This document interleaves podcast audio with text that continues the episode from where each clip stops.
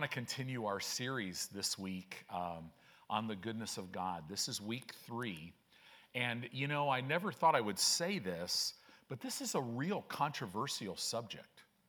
Um, if you talk to Christians, a lot of believers live in this world where they just believe that kind of it's almost like God's behind the scenes manipulating circumstances and allowing bad things to happen to people to test them and, and, and all this. And it's all under this umbrella of sovereignty. Well, you know, God's sovereign, his ways are not our ways. Is that true? Yes, God is sovereign. Are his ways not our ways? Yes. But you got to you got to keep going because right after it says that in the Bible it says but he reveals all of his ways by his spirit. In other words, he wants you to know his will in every way. And there's some things about God, and as we get into this, you got to realize God is always good. Everything He does is good. It's not possible for anything, for Him to do anything not good because He's not, He's, he's good. He's not evil. As you grow in the Lord, you will learn how to discern good from evil. We live in a world, especially, it's growing that calls good evil and that calls evil good. The Bible talks about as you grow in the Lord, you have your, ex, your senses exercised. As you're a doer of the word, you have your senses exercised to discern good from evil. Because many times the enemy will come into your life and it will look really good, but it's still not God. And you don't want to buy counterfeit stuff because all roads with the enemy lead in death. He can't produce anything good because he's not good. Right? Remember we used the example you could not go to you couldn't go to Walmart or, or I think I said last week you couldn't go to Home Depot and go buy a 2 carat very high quality diamond. Right? If you walked in there to just go to Home Depot today and ask the worker, "Hey, can you show me the diamond section?" I want to I want to buy a nice high end two carat diamond for my wife. They'd look at you and go, well, well, it's not possible to ever take a diamond out of Home Depot that you purchased there. Why? Because they don't, they don't have it. It's not possible for God to ever do anything evil because he's not, he has no evil. Okay? Everything he's made is good. Do you know when he finished creation, the Bible says in Genesis, we looked at this, he looked at everything that he had made and he said, Behold, it is very good. Very good. It was after the fall of man that all this stuff happened, right? So let's keep going with this. So in Psalm 119, verse 68, at the beginning of this verse, it says, it says about God, you are good and you do good. Thou art good and doeth good.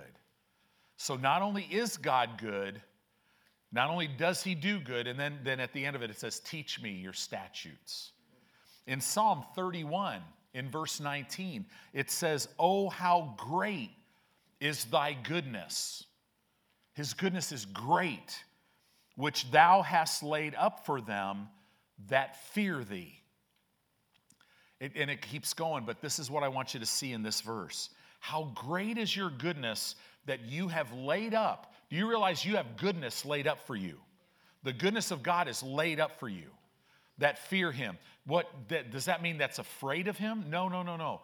That word fear means to reverence, to honor, and to respect above everything else in your life. He's laid up his goodness. So then in Psalm 107, in verses 8 and verse 9. Let's turn there and really set our eyes on this scripture. It says, Oh, that men would praise the Lord. Why? For his goodness.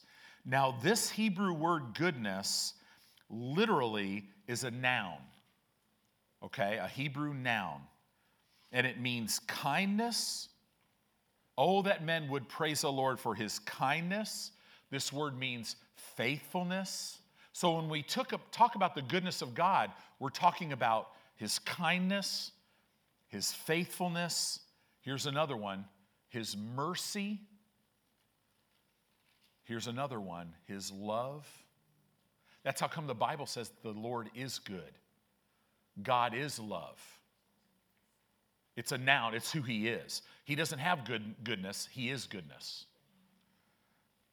And it also means loving kindness. And it says, Oh, that men would praise the Lord for his goodness and for his wonderful works to the children of men. God is good and God does good. Why are we teaching this? Because, man, I'm telling you, he is worthy for you to commit every arena of your life to him. And he will turn every arena of your life that you turn over to him, he will turn it into his goodness. Everything your health, your mental health, your emotional health, your relationships. He'll restore things. He'll bring back stuff the enemy stole from you, right? He'll bless your children. He'll bless the work of your hands. He'll lead you and guide you into life. You are to live in the goodness of God, right? And it says here in verse 9, for, so now it's talking about who God is, for he satisfies the longing soul. So many Christians are so frustrated in their soulish realm. So many Christians have bought the lie and they are stuck because they've had some bad stuff happen to them. They are stuck believing that I've got all these problems and they don't have one. It's all in their mind. Did it really happen? Yes. But has God made all things new for you as a believer? Yes. The Bible says he satisfies the longing soul and he fills the hungry soul. So here's a key talk to a lot of people, Christians, and, and it's almost like the Bible is a peripheral. Well, you know, I, I, yeah, I read the Bible a little bit. I mean, I know ministers that live in that world. What, what do you mean you read the Bible a little bit? Then don't step in your pulpit. Don't, don't, don't, don't do that. Yeah, but I really love ministry. There is no ministry. There's nothing happening if you're not overflowing, right? Is that hard? Yeah, that's hard, but it's truth, right? God wants, he's I'm telling you his word is life and it will change every area of your life. And to follow him, you'll have to give up some things. You'll have to give up feeling sorry for yourself, right? You have to give up whine, right? What do I mean? You can't have a whine, you can't have whine in your mouth and be in faith. What do I mean by that? Oh, I'm just so, my life sucks. My life is horrible. I can't do this. Whine. Get the whine out of your voice. Get the word in your voice, right? Because Jesus' work is complete. And as we go through this, when you realize, man, I could, I could literally be like a little child, right? I mean, Devin, Catherine, your little girl would stand up here right? And just go, just fall. And if you didn't catch her, she would just face plant. But you could do this a hundred times, and she would just not even think about it. She'd even turn her back and just fall backwards because she trusts you.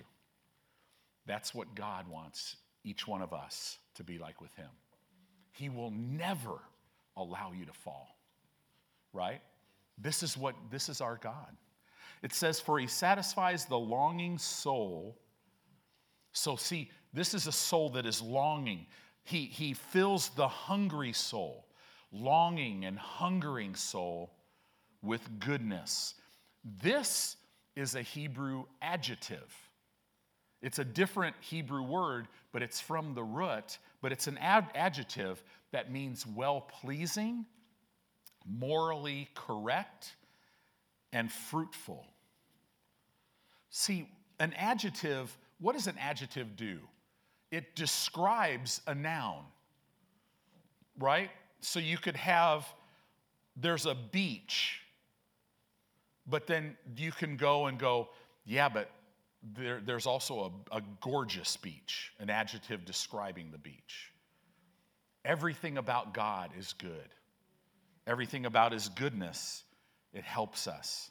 So in verse 8, if you want to just look at it, don't we're not going to do it today for time's sake, but in Psalm 136, Psalm 136, literally 26 times it talks about this word, uh, the noun, faithful, merciful, kindness, all this that we mentioned here in verse 8. In, in Psalm 136, it mentions that word 26 times and it defines it as mercy. For the Lord is good because his mercy endures forever. You know, there's a, there's a thing in the Bible.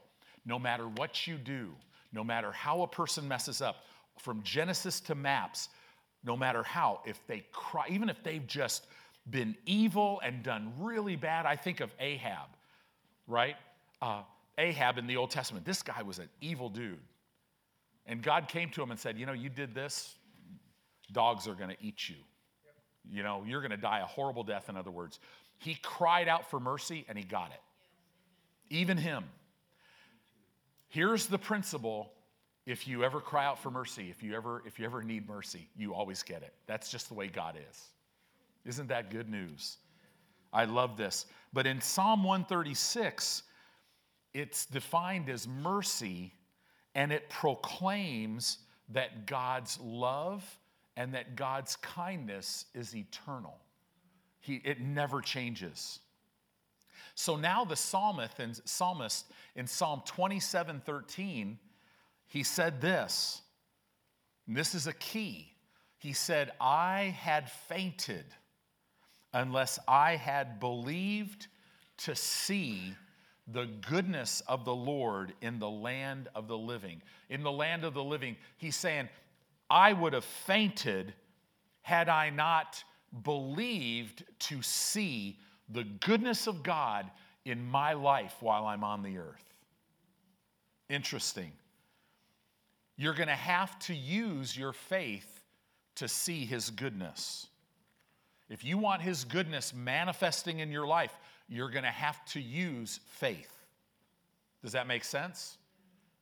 Goodness, fruitfulness, kindness, mercy, all the blessings. Healing is called a mercy, right? You're going to have to, it takes faith to receive that in your life. And that's what this, this uh, psalm is saying. We must believe the love of God.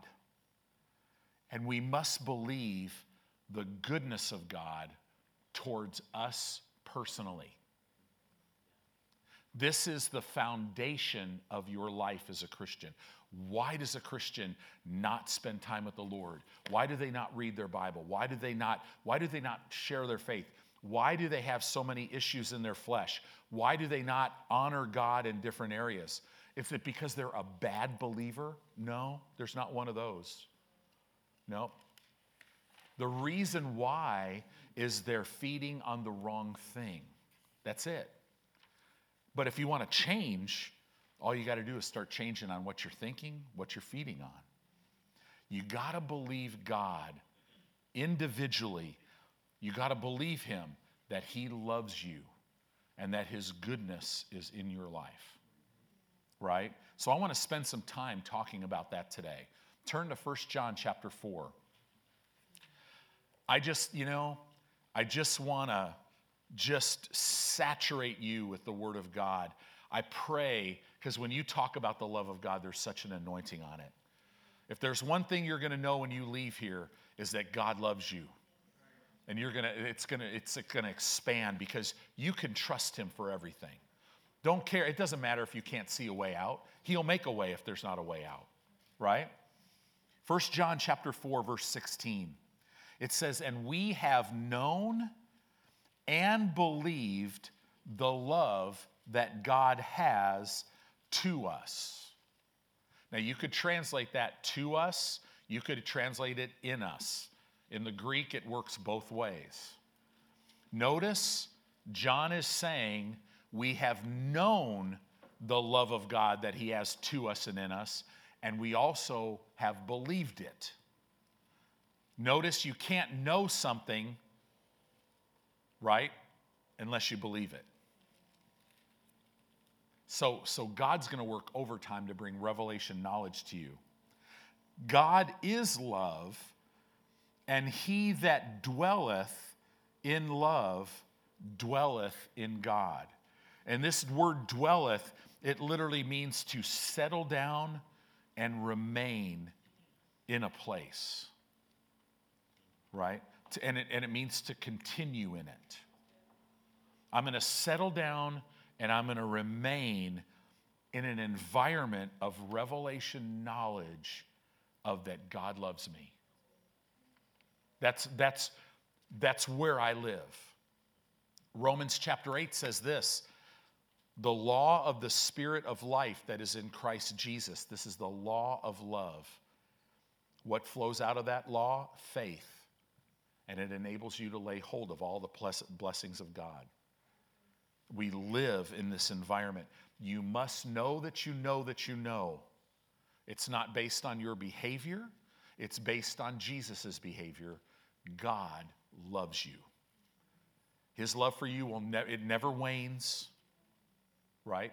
Even if you're out if you're out putting yourself in a position where he can't really get much over to you because you're out doing your own thing, you know, he doesn't like sin because of what it does in your life. He can't get anything over to you. Do you realize he might not be pleased, but it's because he can't bless you? He can't he can't get anything over to you that he's already provided, but he still loves you the same. And I'm telling you, he'll keep prompting you to turn and, and just come back and do it his way. Open the door so he can work, right? It says here, for he that dwelleth in love dwelleth in God, and God in him. Isn't that amazing? The God who is love, he settles down and he remains and abides and continues in me. Isn't that cool? He never, the Bible says it this way He'll never leave you, He'll never forsake you. Verse 17, herein, herein, herein what? Herein the fact that I'm dwelling in love and God is dwelling in me. Right?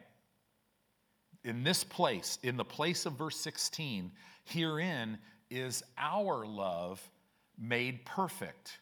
This Greek word perfect means brought to completion, finished, fulfilled, and accomplished. It literally means it gives you a picture of it reaches its uh, ultimate goal. How do you reach that? How do you walk in this? You have to realize, you have to, number one, know and believe the love that God has to you and in you. And you need to settle down and remain in love right? Which means you're settling down and remaining in God, and that God is settling down and remaining in you. Herein is our love brought to completion, that we may have boldness. Now, this word boldness is interesting. This word boldness literally means freedom of speaking. Why do Christians not speak the word? Because they don't know God loves them. They need to have a revelation. When you have a revelation that, listen, that the God who is love has settled down and remained in you, that it's not based on you, and that there's nothing you could ever do to make that love wane, you will have, you will be free to speak. And remember, to take advantage of your covenant, you have to speak. That we may have boldness, confidence in speaking, freedom in speaking in the day of judgment. Well, what day is that? Is that when we stand before the Lord? No, no, no. Nope, that's not talking about that day. Let me prophesy. Today is January 14th. So your day of judgment is today. Right? When you wake up tomorrow, your day of judgment will be the 15th. Right? What does that word judgment mean? It literally means the day of, of crisis the day when crises come in your life, the day of a separating. See, what Satan is trying to do to you today is he's going to try to separate you from a revelation knowledge that God loves you and has settled down and remained in you. Why does he do that? He wants to separate you from that so that he could create a crisis in your life. And then he can, this other part of this word means so that he could accuse you. Guess what happens when Satan accuses you? You accuse yourself. Right up until you, you really don't feel good about that, so then you have to find somebody else to accuse to try to make yourself feel better, but you don't really feel better. Right? Husbands and wives, you, you start to think that you're more spiritual than your other spouse. And what you don't realize is the fact that you're thinking that proves that you are a baby Christian. Because a mature Christian would never think that thought. Or, I'm sorry, they might think the thought, but they would take it captive. Right? So, so that we would have boldness, a freedom, and a confidence in speaking in the day where Satan's throwing thoughts to try to separate you from, from your faith, from seeing that God loves you. He's trying to get your eyes off of Jesus who is the Word, and get your eyes on natural things. Why? So that He could create a crisis in your life for the purpose of accusing you. Bad things start happening in your life, and He'll twist it. Well, if you were better, well, if you were this, well, if you were that, and, and pretty soon you'll start accusing yourself. Right? It all gets back to we got to know that God loves us. And, and look at this. It says, Herein is our love made perfect, that we may have boldness in the day of judgment, because as he is. How is Jesus right now? Is he on the earth? Well, he's on the earth by his spirit in the body of Christ. But where is he? He's on, seated at the right hand of God. He is seated at the right hand of God. As he is, so are you in this world. This is why Satan wants to separate you from this revelation knowledge of he loves you because you can't see his goodness in that position. And what you what he never wants you to realize, he doesn't want you to know who you are. Cuz guess what? As he is seated in heaven, guess where you are positionally?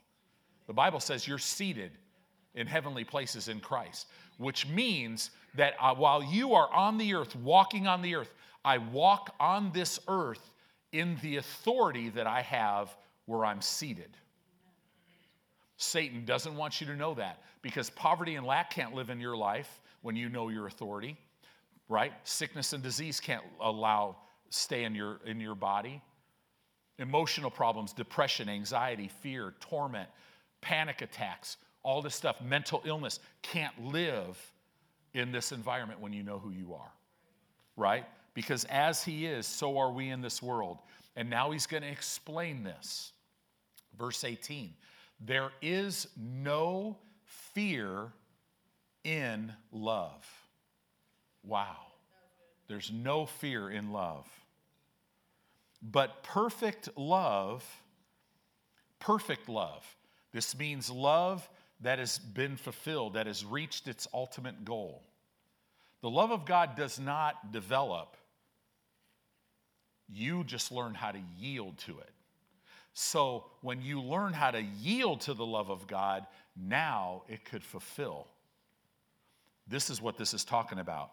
Perfect love casts out fear because fear has torment. How do you get fear out of your life? You got to know God loves you. It all gets back to that. He that fears is not made perfect in love. You can't be in fear. And this is why the Bible says, listen, I, God says, I have not given you the spirit of fear. That's an external thing coming against you, right? And then it finishes in verse 19. It says, We love him the only reason why you could love God is because He first loved you. So you've got to get this right. Why do I love God? Because I realize that He first loved me. Talk to people, talk to Christians that are not walking in freedom in their life. They don't have that revelation. And what happens when you don't have that revelation is it's all about you. My problem, my this, my that, and all of society. Watch football today, right? You'll have all these commercials about my arthritis, my diabetes, my eczema, my this, my that. Does, does that make sense? Because it's all, it's just programmed. But guess what? It's not yours. No, no, Jesus took it, right?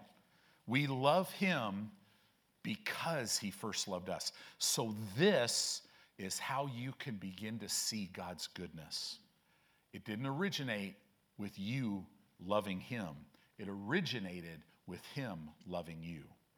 While we were enemies, God loved us. Let's look at Romans chapter 5. Let's keep going with this. You know, it's so funny because when you preach this, it's like words just don't do it. This is so important in your life. It is so very important in your life.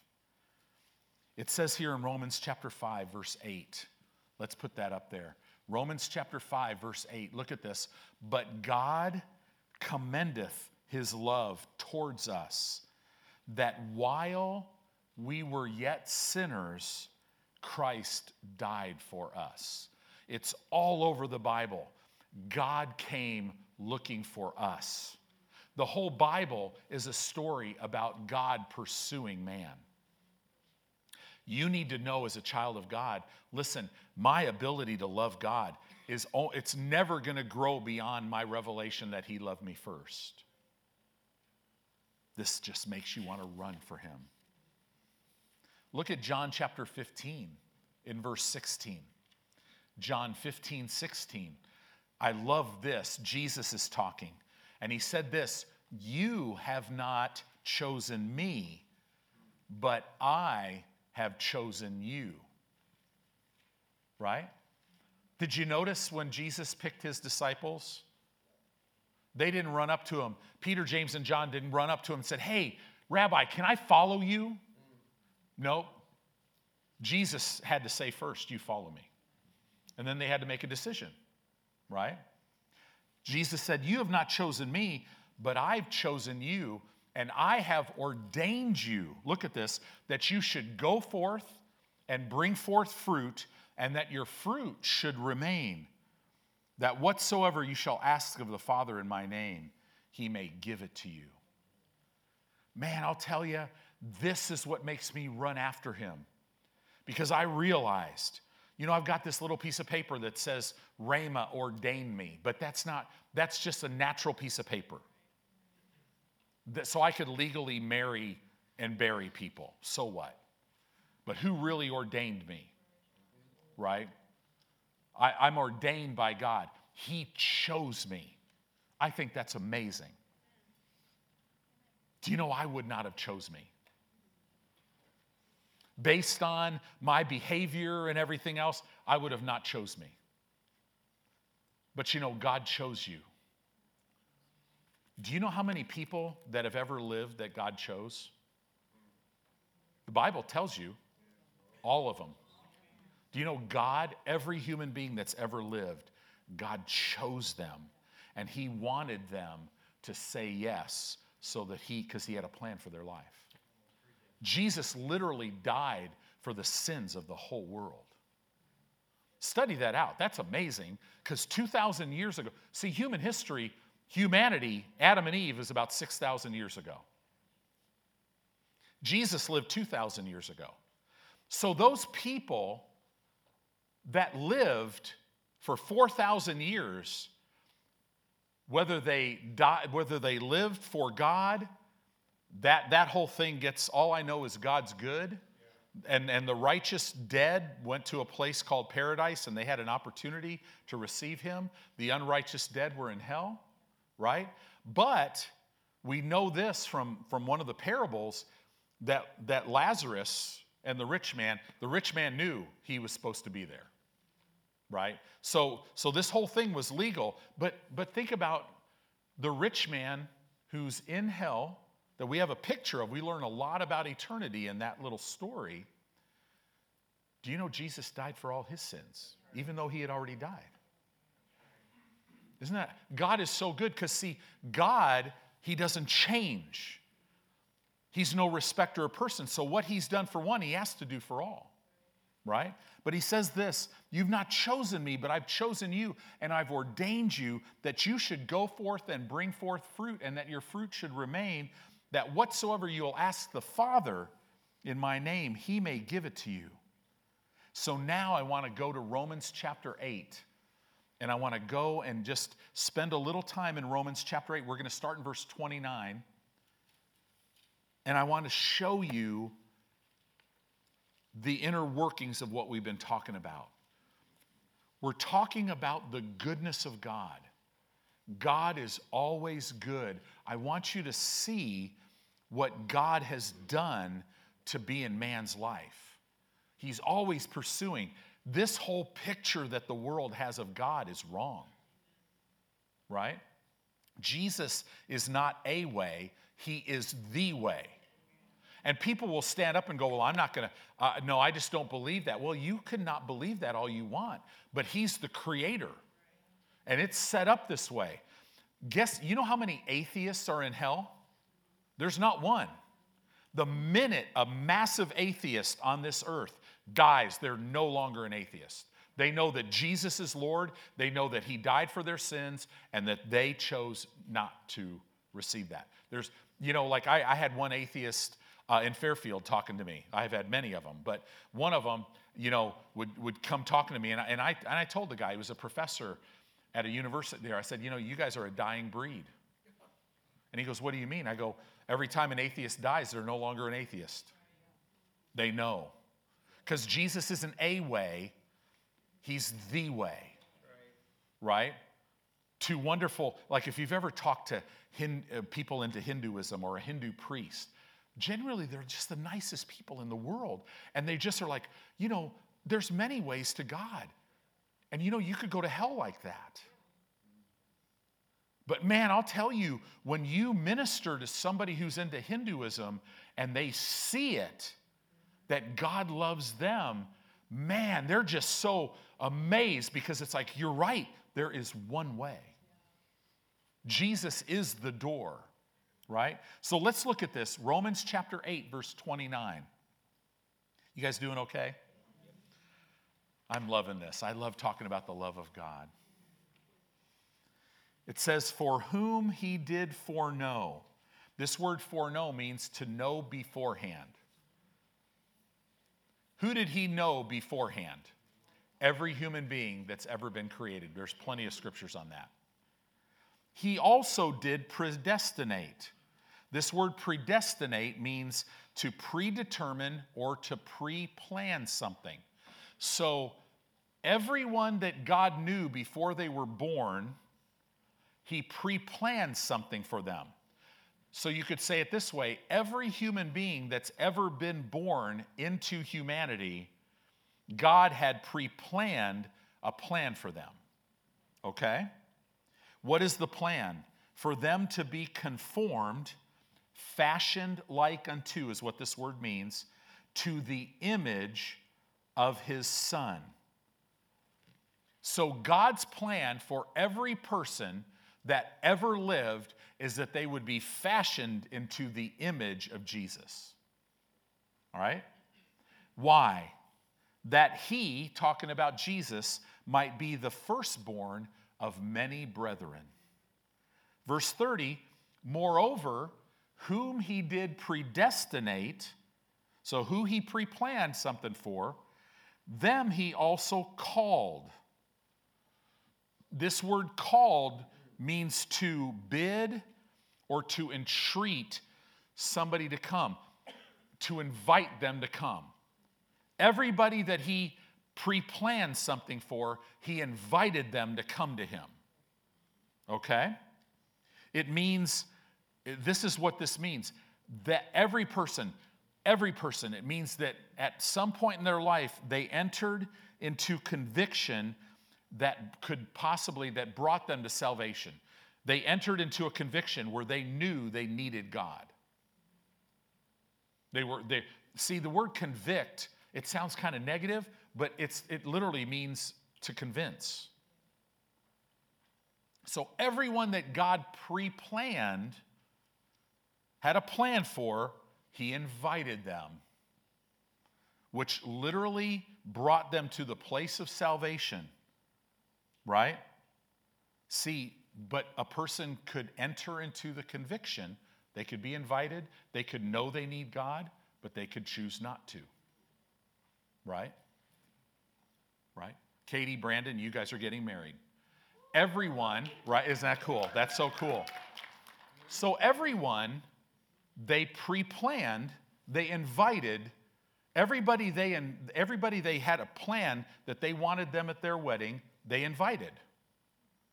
But not everybody will come because maybe people have other things they got to do or, or whatever. But they still invited them. That's exactly what this is talking about. Okay? And whom he called or whom he whom he invited, he also justified. Right?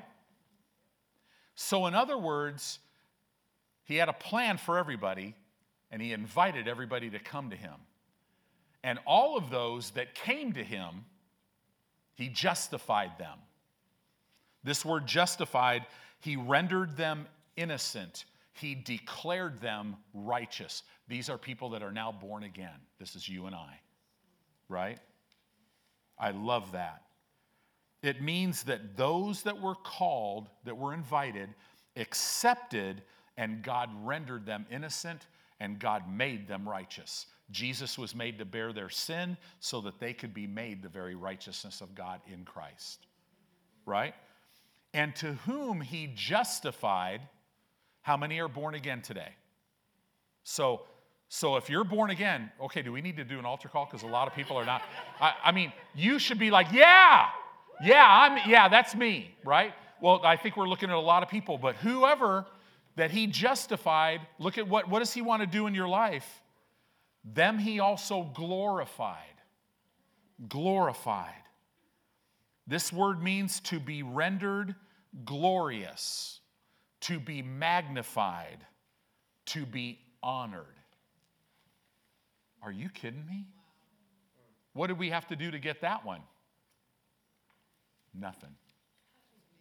Just, just simply believe. Now, what did Jesus have to do for us to be honored? He had to die for us because somebody had to die, right?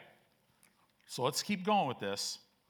God has honored us and he has rendered us glorious.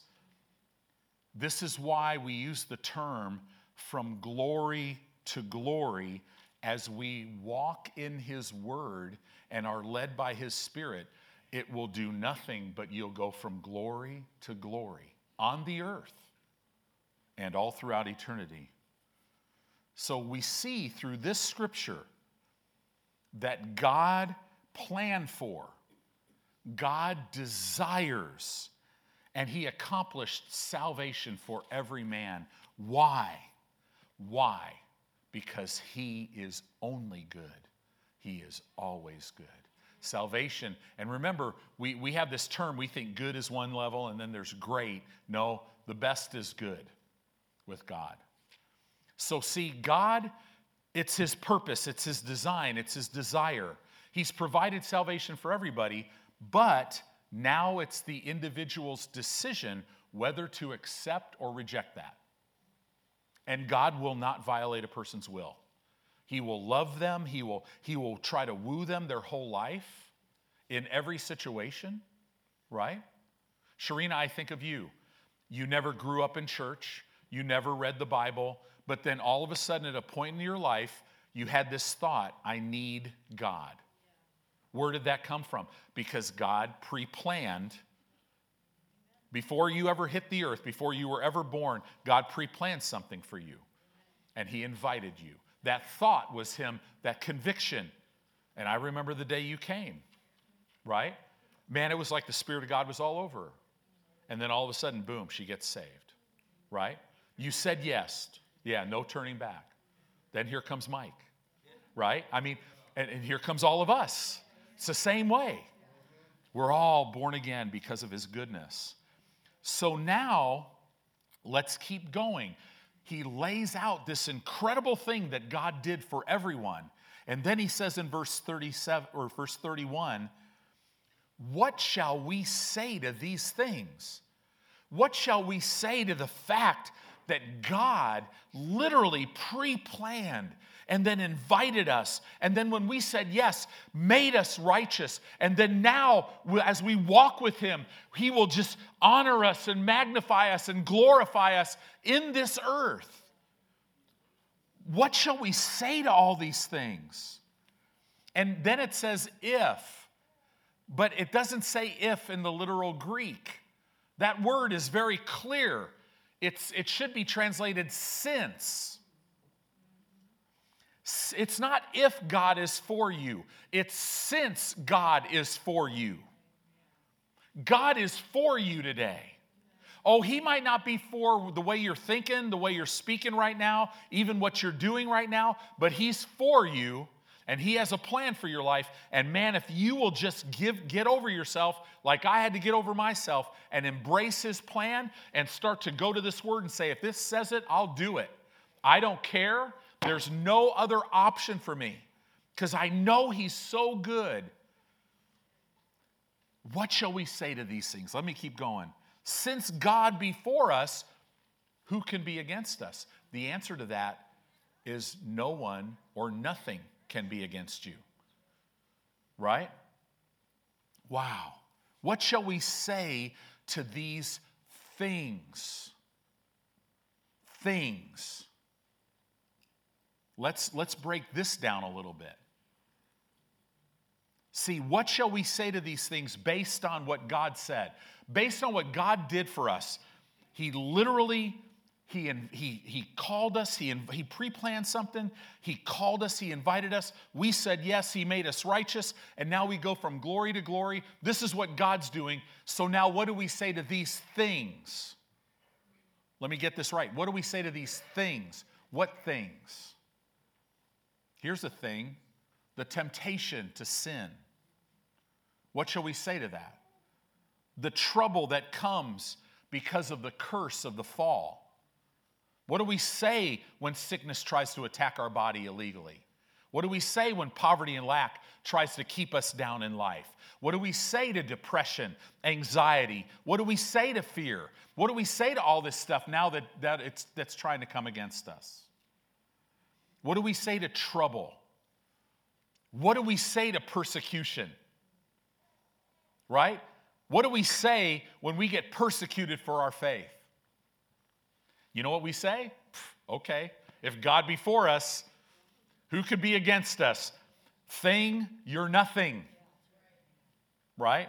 Sickness, disease, you're nothing. I don't care what the diagnosis is, it doesn't matter. Stage four cancer, pancreatic cancer sounds pretty serious if you compare it to my ability, but it sounds like nothing when you compare it to what God has done in my life. Right? Generations of poverty and lack with this deep mentality in my life of poverty and lack is nothing compared to what God has provided for me. And now I'll take His word and I'll go from glory to glory and hide and watch.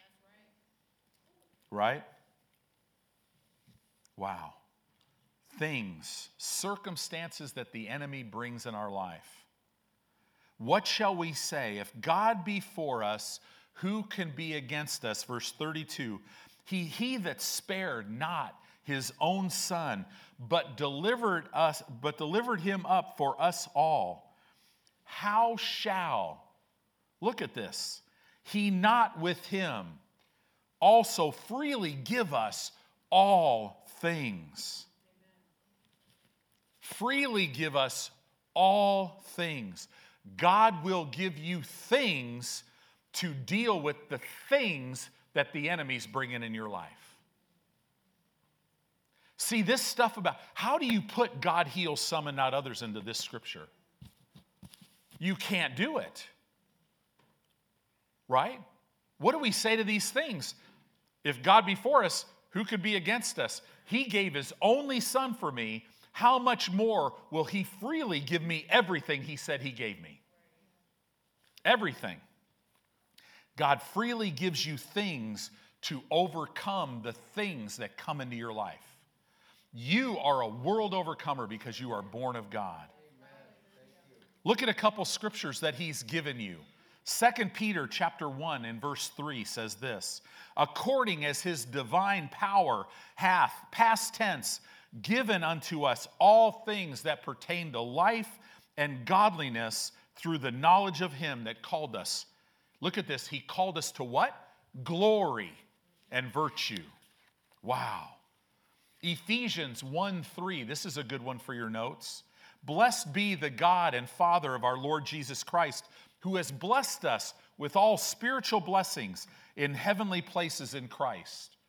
The literal rendering of this verse, if you take all these Greek words, it would read like this Blessed be the God and Father of our Lord Jesus Christ, who has blessed us with all spiritual blessings in the spirit realm in Christ. Guess where natural blessings come from? The spirit realm. In other words, God has given you the root for all the fruit. Wow. So let's jump back to Romans chapter 8. This is so good, we got to keep going. Verse 33, Romans 8:33. Who shall lay anything to the charge of God's elect? That word anything in the Greek means to accuse. Who is able to accuse God's elect? Right? It is God that justifies. How can somebody accuse you? God's justified you. That's a done deal. You've been made righteous. Colossians says that now you've been made worthy by Jesus, and now you've been made holy, unaccusable, and unblameable in His sight. Wow. Isn't that amazing? Who is he that condemns? It is Christ that died, yea, rather, that is risen again, who is even at the right hand of God, who also makes intercession for us.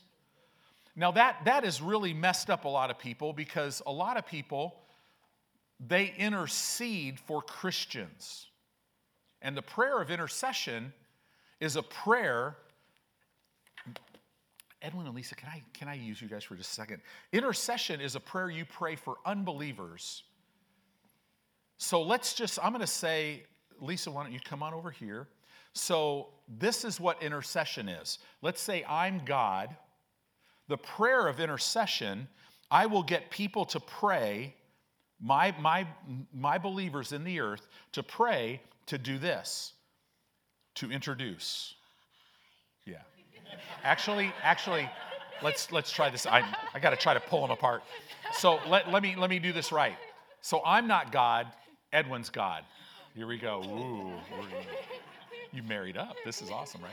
So so God will have me pray a prayer as a believer, right? Okay, now I'm getting it, getting it right. It's a work in progress here. I, I think of this stuff when I'm preaching. So, um, so I'm interceding, and what intercession does is it connects Lisa to God. That's what it does. Thank you, guys. The prayer of supplication looks a lot like intercession. This is a prayer that you pray for believers. You could pray it for yourself. The prayer of supplication is a prayer, we have some of them uh, in Ephesians, Colossians, prayers that are even in the Bible that help a believer lay hold of the plan of God for their life. Okay? So, and if you want more information on that, I taught a whole series on prayer that really went into that. But it says here, verse 33 Who shall lay anything to the charge of God's elect? It's God that justifies. Who is he that condemns? It's Christ that died, yea, rather, that is risen again, who's even at the right hand of God, who what? Also makes intercession from, for us. So let's rightly divide this. Wait a minute, Pastor, you just said you don't intercede for a Christian. This scripture is not talking about the action of intercession. Jesus is not actively interceding for you and I. It is talking about the position of intercession. God, the mere fact that Jesus is seated at the right hand of God, the mere fact that his blood is speaking, it forever is saying, forever says, you are connected and one with God. It's the action, or I'm sorry, it's the, it's the position, not the action. The work is already done. Jesus is the proof of that work. Jesus is forever the proof that you and I are joined to God. Right now, it's finished. Isn't that good news? Let's look at verse 35. Who, notice it doesn't say what, it says, Who shall separate us from the love of Christ? Shall tribulation? This, this word tribulation means a crushing pressure from without. Have you ever encouraged tribulation? Right? Right? Satan works behind the scenes. Here's a horrible tribulation. He works behind the scenes, creating thought processes, processes in an individual so that they live in poverty and lack. And the pressure of that gets real great. If you've ever not had enough money to pay bills, right, and you deal with these wonderful credit counselors or collection guys who call you up and say, hey, you know what, you owe $5,000. If you'll give us $2,000 right now, we'll just call this done which would be great, but if you can't make that $25 minimum payment, where are you going to get 2000 right? If you've ever been in that situation, it, it's pressure. It says here, who's going to separate us from the love of God, in, uh, from the love of Christ? Shall tribulation? The answer to that is no. Are you in tribulation? Are, are you in extreme pressure that's coming from without? You're still not separated from the love of God. Right? Shall distress? This is talking about anguish, right? Discomfort from within. This is talking about mental stuff, depression, anxiety. If you, if you are fighting depression, does that mean that God doesn't love you? No, you're not separated from his love. Nothing, no mental anxiety, fear, torment, right? All this stuff, depression, it can't, it can't separate you from the love of God that's in Christ. Or persecution. This, when, when you're, this word means you're being pursued by your enemies. Does that separate you? No. What about famine? Famine won't separate you from his love. Nakedness, peril, or a sword, none, that, which means war, none of that will separate you from the love of God. So, guess what? If there's a famine and you're not separated from the love of God, guess who will provide for you in a famine?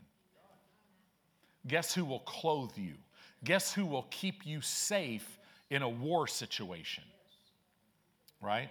As it is written, look at this, as it is written, now, when you see that in the Bible, he's quoting Psalm 44 22. The psalmist in Psalm 44 was complaining about all the trouble that they were in.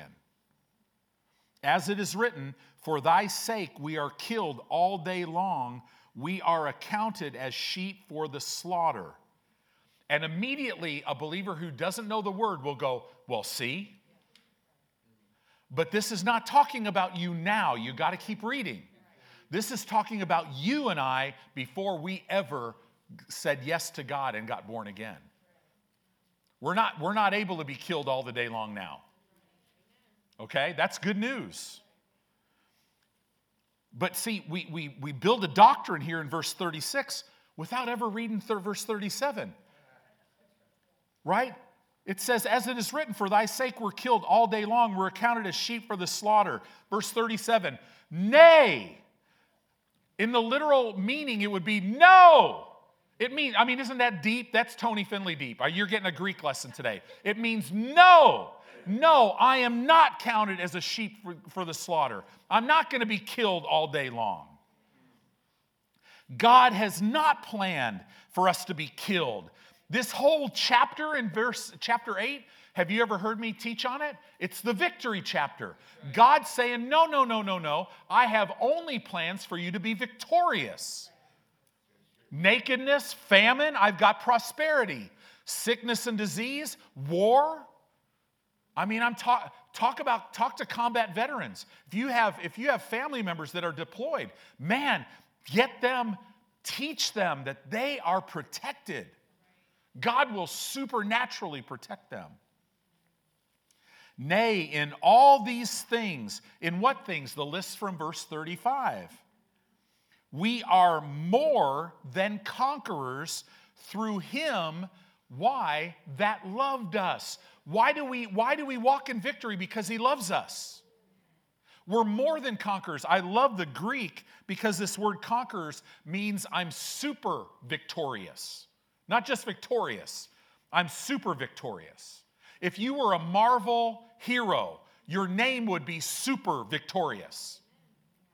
What does that mean? Doesn't matter what it is. Right? It just, it just doesn't matter. Well, there's always this big and bad evil. Doesn't matter.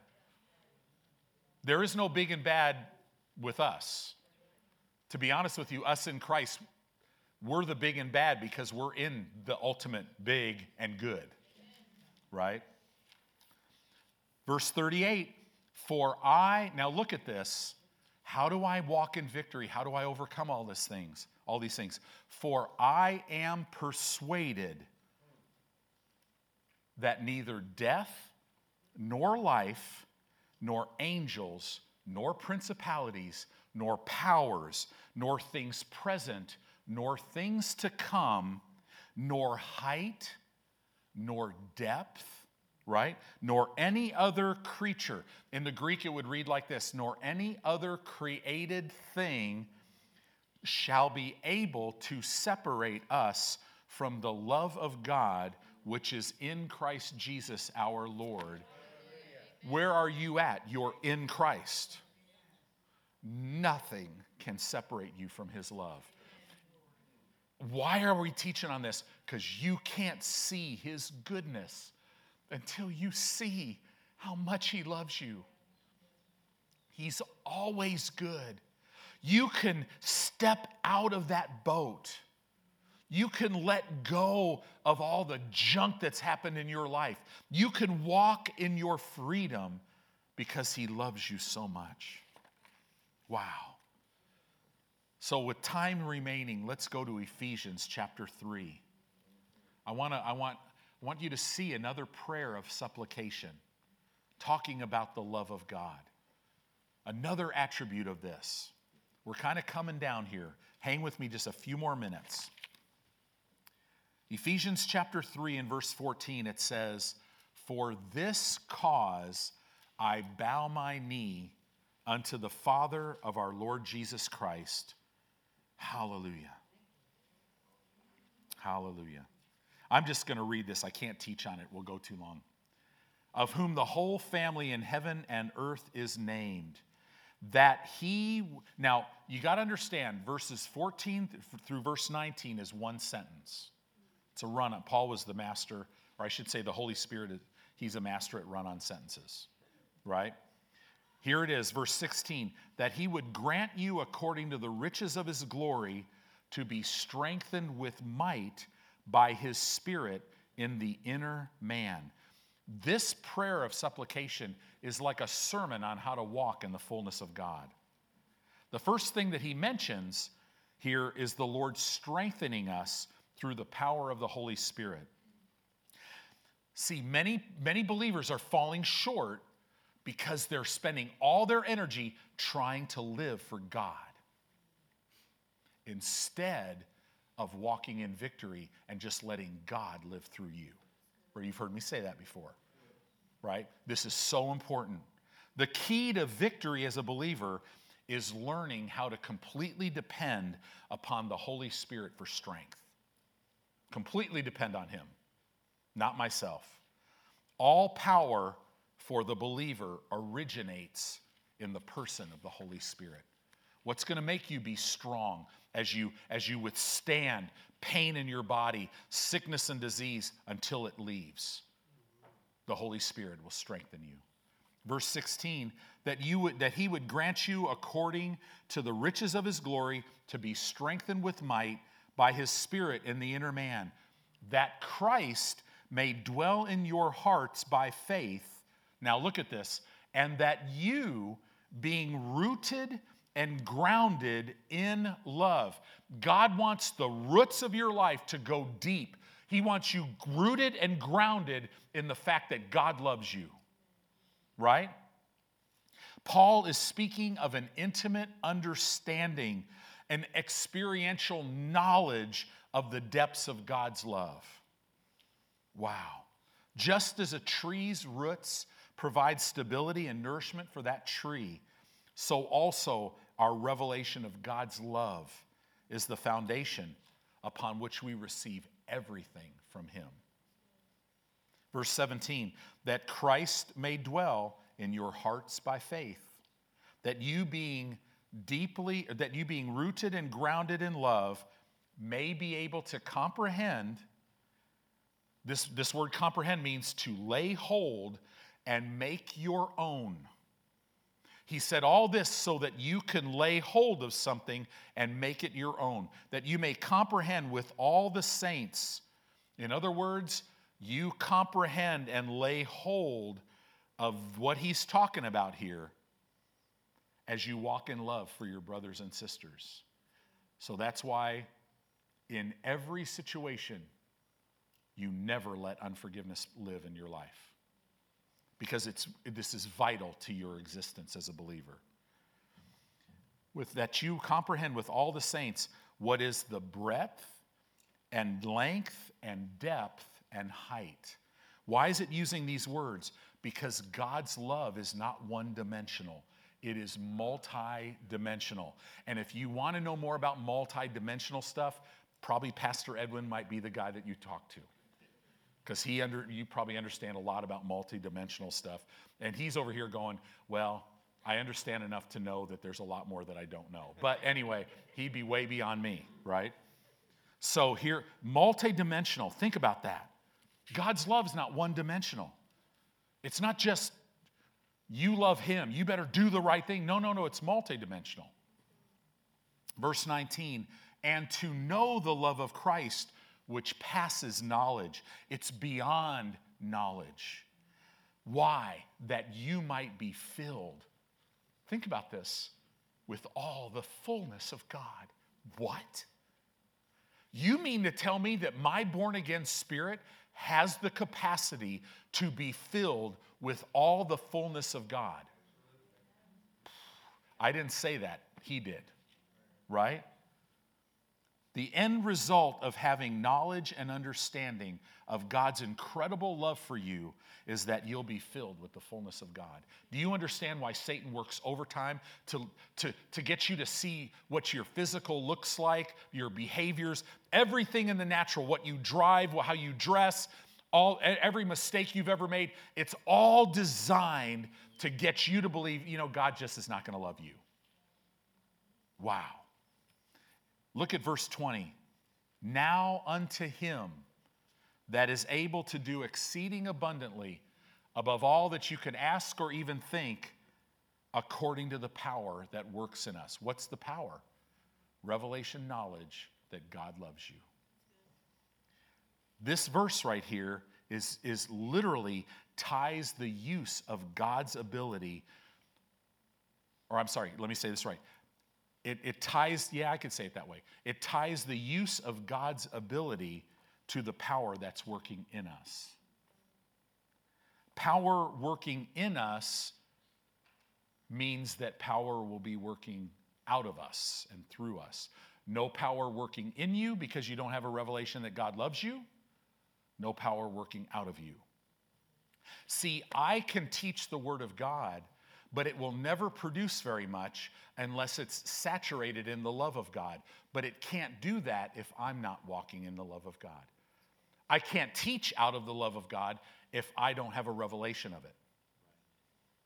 But if you'll notice, even if, if I ever say anything halfway that could be taken kind of hard, it's still very uplifting because the love of God can do nothing but lift you up. Wow. I'm going to close with this Isaiah 41:10. I love this scripture. Isaiah 41:10 says this. It says, "Fear not, for I am with you. Don't be dismayed, This means don't be bewildered, don't be confused, for I'm your God. I will strengthen you. Yea, I will help you. I will uphold you with the right hand of my righteousness, God says. You could say it this way I will get you out of the mess you got yourself into. I will teach you how to profit and lead you in the way that you should go. I will lead you into laying hold of the blessing of the Lord, which will make you rich. I'll heal your body so that as you get old on the earth, that people look at you and go, man, God wants to lift you up and show, show you to the world so that they can see Jesus. That's what he wants to do. God loves you today. I hope this has helped you a little bit.